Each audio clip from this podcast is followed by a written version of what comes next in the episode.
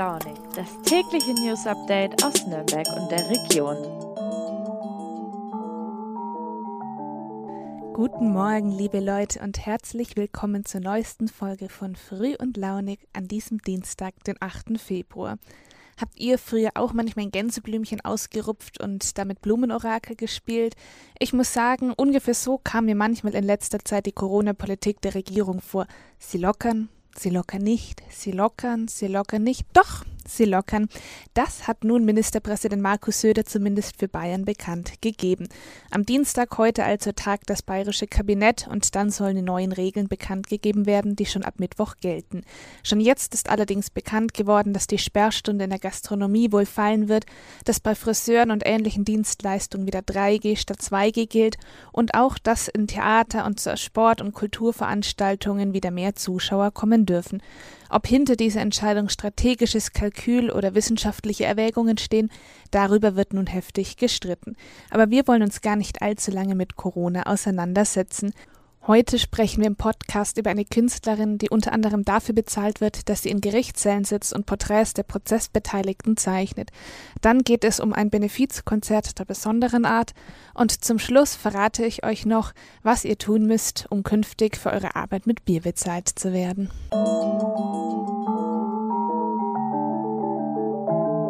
Stellt euch vor, ihr sitzt in einem Gerichtssaal, vor euch nervöse Zeugen, hastig schreibende Journalisten, scharf argumentierende Anwälte und dann ist da noch der Angeklagte, der auf seinem Platz sitzt und euch die ganze Zeit über durchdringend anstarrt. Und ihr sollt all das in einer Zeichnung festhalten. Genau das hat Conny Theis erlebt. Sie ist nämlich seit vielen Jahren Gerichtszeichnerin. Bei über 100 Verhandlungen war sie schon dabei und hat dort Porträts erstellt. Meine Kollegin Birgit Ruf hat mit ihr darüber gesprochen, wie man sich fühlt, Auge in Auge mit Serienmördern und Vergewaltigern. Ja, liebe Birgit, Gerichtszeichnerin, das ist ja kein offizieller Beruf. Wie wird man denn überhaupt eine Gerichtszeichnerin? Ja, ich denke, da kommt es viel auf den Zufall an. Die Conny Theis, mit der ich gesprochen habe, die hat Ende der 80er Jahre in Düsseldorf studiert, an der Kunstakademie. Und da war, war sie eine der ganz wenigen, die noch Porträts gezeichnet haben. Das war zu dem Zeitpunkt damals sowas von out, dass es outer gar nicht ging. Und dann hat bei der Uni RTL angerufen und gefragt, ob es irgendjemanden unter der Schülerschar gibt, der äh, für RTL zu einem Prozess gehen könnte und dort zeichnen.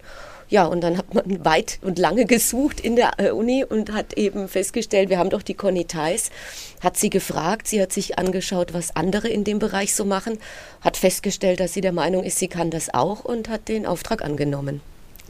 Ein Porträt ist dann ja auch etwas völlig anderes als eine Fotografie. Wie macht Conny Theis das denn, wenn sie da etwas zeichnet im Gerichtssaal? Wie funktioniert das? Was will sie da eigentlich einfangen mit ihren Bildern? Ja, sie sagt, ähm, sie kann nur eine, eine Essenz zeichnen. Sie kann keinen Schnappschuss machen und äh, sie kann nicht arbeiten wie eine Kamera, die Bewegung einfangen kann. Sie hat dieses eine stille Bild. Und für dieses Bild beobachtet sie erstmal sehr lange, wobei zu lange darf sie auch nicht beobachten, weil sie muss ja liefern. Sie sagt zum Beispiel, es kann auch sein, dass so eine Verhandlung jederzeit unterbrochen wird, dass der Richter sagt, okay, wir haben jetzt Verhandlungsbedarf und es geht in drei Tagen weiter. Das heißt, sie muss sich erstmal sehr beeilen, um das erste Bild zu kriegen. Und dafür beobachtet sie Personen. Und sie hat mir erklärt, sie guckt, welche Haltung haben die Personen. Und es gibt bei jedem wohl wiederkehrende Haltungen Kopfhaltung, Armhaltung, Körperhaltung, die dann eben auch was über die Person aussagen. Und das versucht sie dann eben in dem einen Bild festzuhalten, das sie von dieser Person macht. Manche Gerichtsprozesse, gerade wenn es dann um Mord geht, um Gewaltverbrechen, die können ja auch sehr aufwühlend sein. Wie geht sie denn damit um? Ja, also sie hat mir erzählt, ganz besonders schlimm sei für sie der Prozess gegen Marc Dutroux gewesen in, in Belgien. Ähm, das sah, sie sagt, eigentlich alles normal aus. Menschen saßen, Menschen sprachen, Menschen redeten. Und sie hat diese Szenen gezeichnet. Und sie spricht aber kein Französisch und der Prozess war auf Französisch. Und sie hat erst im Nachhinein gehört, welche Grausamkeiten da zur Sprache kamen. Und das hat ihr den, den Schlaf geraubt. Ansonsten, sie sagt, sie hat da festgestellt, dass in normalen Prozessen auf Deutsch sie beim Zeichnen, beim Zuschauen und beim Zuhören schon verarbeitet, was da zur Sprache kommt.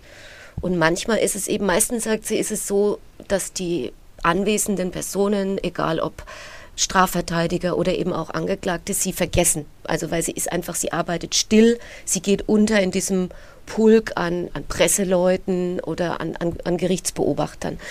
Und vereinzelt aber, sagt sie, also zum Beispiel bei der ähm, Attentäterin, die äh, Oskar Lafontaine mit einem Messer attackiert hat und Wahnvorstellungen hatte, bei manchen ist es aber so, dass die sie durchdringend anschauen die ganze Zeit über und, und fixieren und sie vielleicht als Medium äh, sehen, wahrnehmen, das ihre Wahnvorstellungen in die Welt nach draußen trägt zum Beispiel. Sie macht das aber nicht hauptberuflich, oder? Nein, sie sagt, äh, keiner kann von dem Job leben. Ähm, es werden einfach Honorare ver vereinbart für so einen Gerichtsprozesstag. Sie ist äh, bildende Künstlerin, sie hat eine Professur an einer Kunsthochschule und sie stellt aus, zum Beispiel hat sie auch hier in der Kunstgalerie in Fürth ausgestellt, sie wird von der Nürnberger Galerie Bode vertreten. Sie ist professionelle Künstlerin und macht diesen ich sag mal, diesem Job nebenher, der aber, und das ist das Besondere bei ihr, glaube ich und glaubt sie auch, großen Einfluss auf ihr Schaffen in der freien Kunst hatte. Also es ist wirklich ein, ähm, ein, ein wichtiger Bestandteil in ihrer Kunst geworden. Mittlerweile werden Gerichtszeichner ja auch immer seltener. Woran liegt denn das? Habe ich Sie auch gefragt. Äh, klar, Digitalisierung. Äh, alle Medien haben die Hucke voll äh, Archivmaterial und man darf ja nicht filmen oder fotografieren in, in laufenden Gerichtsverhandlungen. Dann nimmt man halt irgendwas, was einigermaßen thematisch passt und blendet es ein. Gerichtszeichner ist natürlich auch teurer als ein Kameramann. Und sie meint, es sei so wie in vielen anderen Bereichen, die Chefs wechseln und wollen was Neues machen und eben dann in dem Fall keine Gerichtszeichner mehr engagieren. Aber sie will auch in den nächsten Jahren noch weitermachen. Sie macht gerne weiter. Es ist, wie gesagt, ein wichtiger Bestandteil. Sie sagt, es ist ein Forschungsfeld für sie. Äh, es geht um das Menschenbild und auch das Gesellschaftsbild. Und dafür ist Gericht ein extrem spannender Ort. Eigentlich ist ein Musikfestival ja eher Anlass für Freude und Tanz. Hinter dem Rooster Call Musikfestival, das am 13. Februar stattfindet, steckt allerdings ein eher trauriger Anlass. Der Musiker, der das Konzert organisiert hat, John Steam Jr., will nämlich der hinterbliebenen Familie eines jungen Mannes helfen. Diese ist vor einiger Zeit an einem plötzlichen Herztod gestorben. Als ob das noch nicht schlimm genug wäre für seine Witwe und die beiden kleinen Kinder, hat sich aber auch noch die Lebensversicherung geweigert, das eingezahlte Geld wieder auszuzahlen. Der Grund, der junge Mann hatte einen angeborenen Herzfehler. Der war allerdings, wie Mediziner nach seinem Tod feststellten, gar nicht verantwortlich für den plötzlichen Herztod. Dennoch bekommt die Familie von der Versicherung keine Unterstützung. Und deshalb hat sich John Steam Jr., ein Bekannter der Familie, entschieden, ein Benefizkonzert auf die Beine zu stellen, um dann mit dem dadurch eingenommenen Geld die Familie zu unterstützen. Insgesamt 26 Musikerinnen und Musiker aus der Region hat er gefunden, die dabei mitmachen. Am Sonntag, den 13. Februar, streamen sie alle ein Set ihrer Musik auf Facebook Live, durchgehend von 11.10 Uhr bis 19.50 Uhr. Die Spenden von den Zuhörern beim Rooster Call Musikfestival gehen dann direkt an die Familie.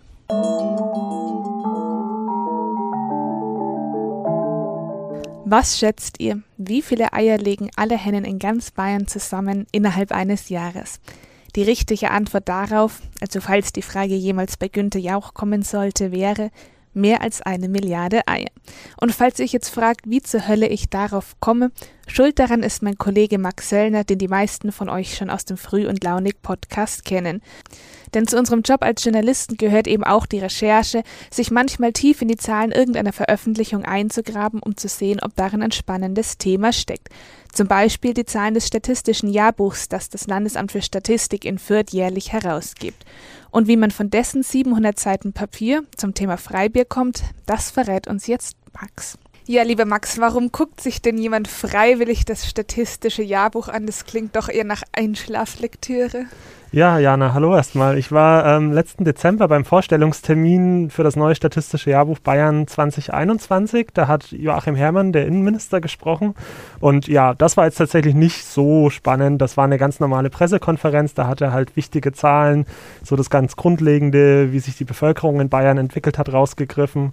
Und ich habe dann am Rande mitbekommen, dass es ein 700 Seiten starkes Buch, so ein richtiger Wälzer, und dachte mir, da muss doch irgendwie noch mehr drin stehen. Und dann habe ich beim Landesamt angefragt, ob ich das bekommen könnte und habe es dann auch ein paar Tage später abgeholt. Und was hast du da auf jeden Fall so alles rausgefunden? Ja, also tatsächlich so manch kuriose Sache. Zum Beispiel, ähm, was den Müll angeht, das Müllaufkommen, das ist in Oberfranken mit 628 Kilo pro Person und Jahr zum Beispiel deutlich höher als in Mittelfranken, wo es nur rund, ja, so ungefähr 540 Kilo sind. Also was dann auch in etwa dem bayerischen Durchschnitt entspricht. Während Oberbayern zum Beispiel der Regierungsbezirk ist, äh, wo das Müllaufkommen mit Abstand am niedrigsten ist in Bayern. Neben solchen Themen sind wahrscheinlich auch einige ernstere Dinge drin, die man aus diesem Jahrbuch herauslesen kann, oder? Ja, zum Beispiel. Also gerade auch was so Ungleichheiten in Bayern angeht. Also der Netto-Monatsverdienst liegt bei Männern immer noch bei fast 4.200 Euro, während er bei Frauen bei 3.400 liegt. Also jeweils für Vollzeitbeschäftigungen wohlgemerkt. Und große Unterschiede gab es auch bei der Ausstattung mit Internetanschlüssen in Bayern. Also bei niedrigeren Einkommen sind es teils nur vier von fünf Haushalten, die überhaupt ans Internet angeschlossen sind. Bei höheren Einkommen war es dagegen fast jeder Haushalt. Und hattest du so etwas wie einen Lieblingsfakt, der dich am meisten überrascht hat? Also überrascht hat mich schon zum Beispiel, dass es sowas wie Haustrunk gibt. Also ich wusste vorher gar nicht, was das überhaupt ist, habe das dann mal nachgelesen und ähm, das ist quasi so eine Art steuerfreies und kostenloses Bier für Beschäftigte von Brauereien. Das ist teilweise auch tariflich geregelt und und dieses Aufkommen vom Haustrunk, das betrug 50.800 Hektoliter in Bayern. Das sind fast 50 Prozent des deutschlandweiten Aufkommens, auch wenn das im Vergleich zum Vorjahr ein bisschen gesunken ist. Falls ihr noch nicht genug der kuriosen Fakten habt, dann soll ich jetzt zum Ende des Podcasts noch eines verraten. Heute ist unter anderem auch der Reinige deinen Computertag. Und zugegeben, bei manchen Leuten ist das auch ziemlich bitter nötig. Vielleicht habt ihr ja auch irgendwelche Studienpartner oder Kollegen, bei denen man manchmal schon an der Tastatur kleben bleibt. Oder vielleicht gehört ihr auch selbst zu der Sorte, auch wenn ihr das natürlich nie zugeben würdet. Falls ersteres der Fall ist, dann gebt euren Bekannten doch heute mal einen virtuellen Tritt in den Hintern. Und falls ihr selbst betroffen seid, vielleicht motiviert euch das ja doch mal auf die Suche nach dem Mikrofasertuch zu gehen. Wir hören uns morgen wieder. Bis dahin macht's gut, bleibt gesund. Eure Jana.